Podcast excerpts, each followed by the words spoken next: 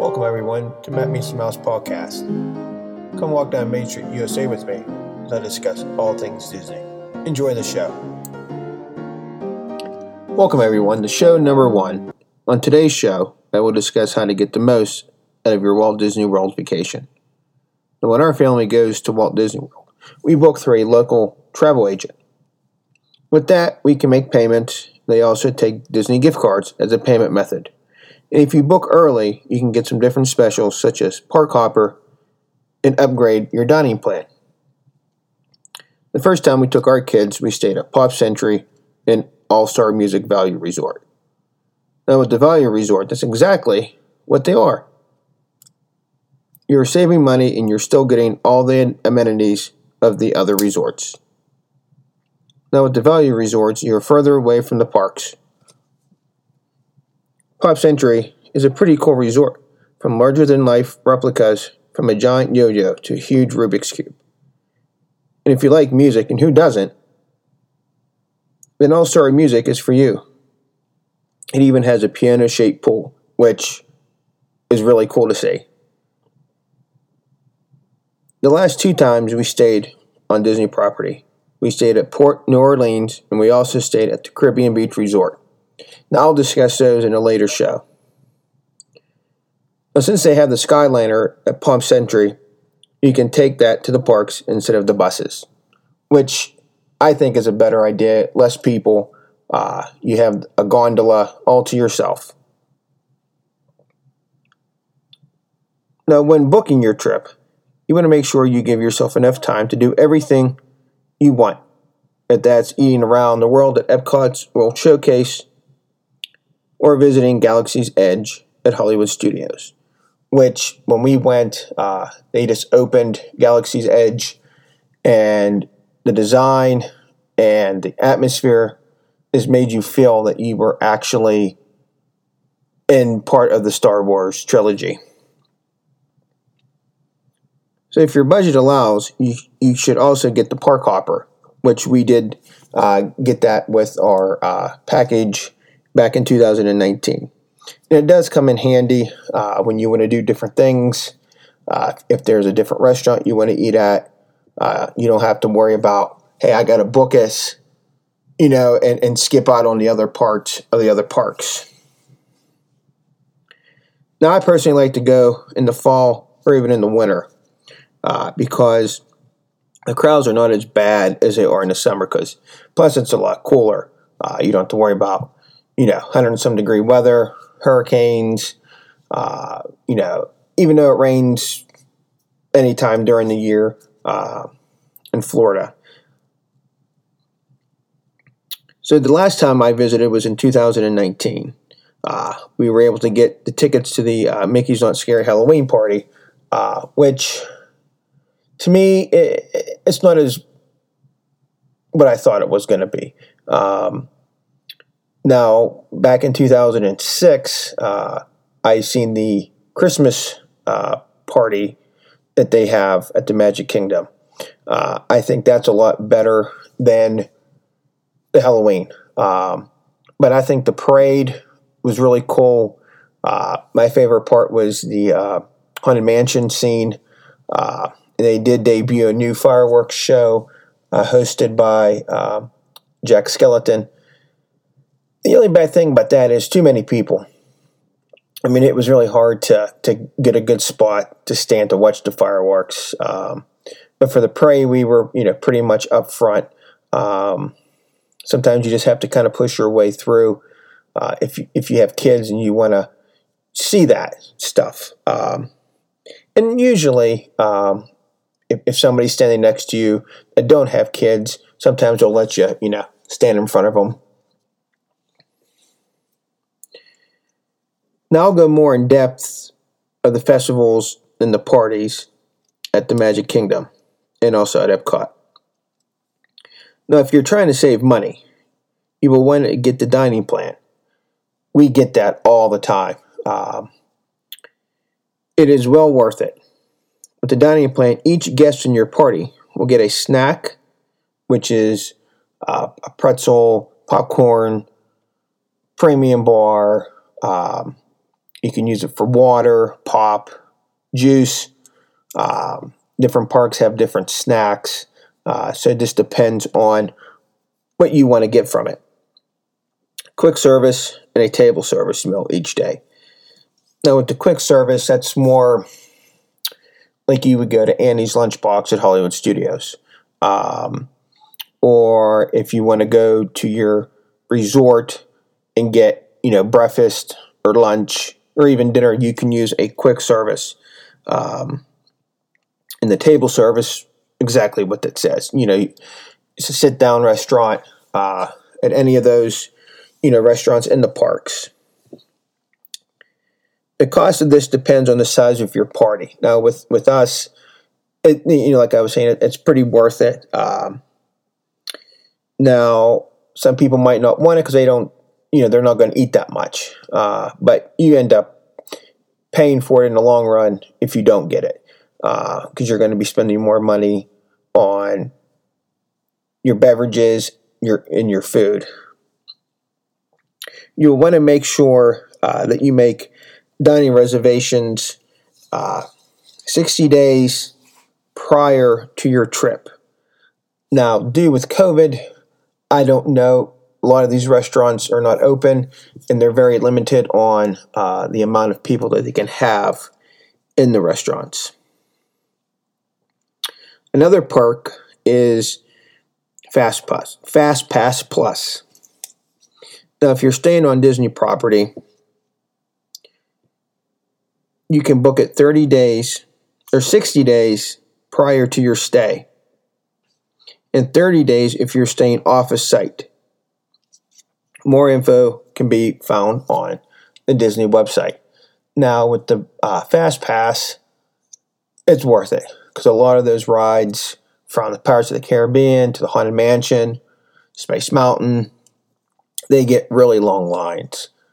So if you have kids, you want to be able to show them, you know what you know the the uh, atmosphere of the ride. Excuse me, and um, once you use those, you can always book an extra one, but you can only book one after that. You cannot book three more. Um, and that's with any of the parks. And you can also use those for uh, shows, uh, Finding Nemo and Friends, The Lion King. Sometimes they have it for the uh, fireworks shows, but we never really utilize, you know, the fast pass for that. Um,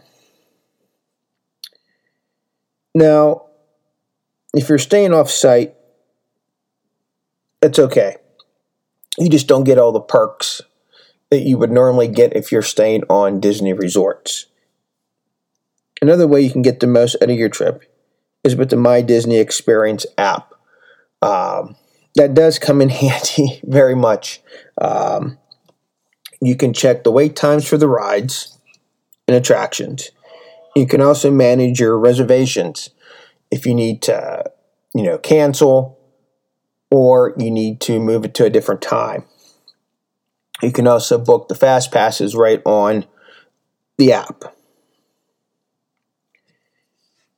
Now, if you want to keep track of spending, which everybody does when you're in Disney, get Disney gift cards um, to buy souvenirs instead of using cash or even a credit card.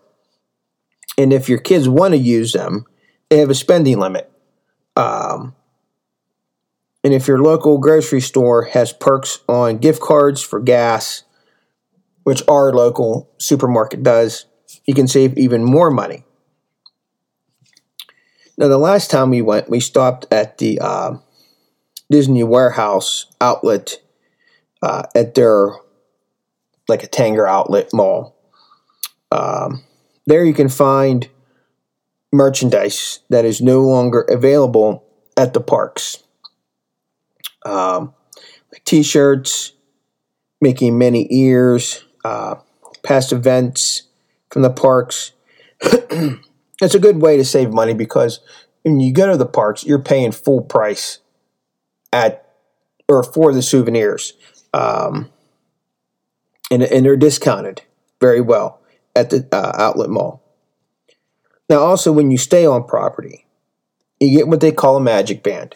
Um, usually they are free when you book, but they are changing that uh, to where they're no longer going to give those out. You will have to buy them. Um, now, it is your room key, and it's also used for your fast passes and dining. Uh, only one person has to scan it for dining. Now, if you have multiple people that are using the fast pass in your party, each person has to scan their magic band. And you can use it as a payment method instead of cash or a credit card. The last thing I want to discuss is Disney Photo Pass. My opinion is it is really well worth it. Now, I'm a person that likes to take pictures, and you know, who isn't? You know, everybody with cell phones. Uh, but I like to use a regular digital camera as well. Um, but it, it's kind of it comes in handy. You know, you don't have to worry about oh, did I get this picture? Did I get that picture? Um, with the character, uh, and they also do um, a magical part of the pictures depending on the character um, from attractions like Pirates of the Caribbean, Slinky Dog Dash, and the Seven Dwarfs Mine Train. Now, you don't have to pay for it. It's you know it comes with your package. You don't have to do it if you don't want to. Um, so once you do get your pictures taken, they scan your magic band, and then it goes on to your Disney experience.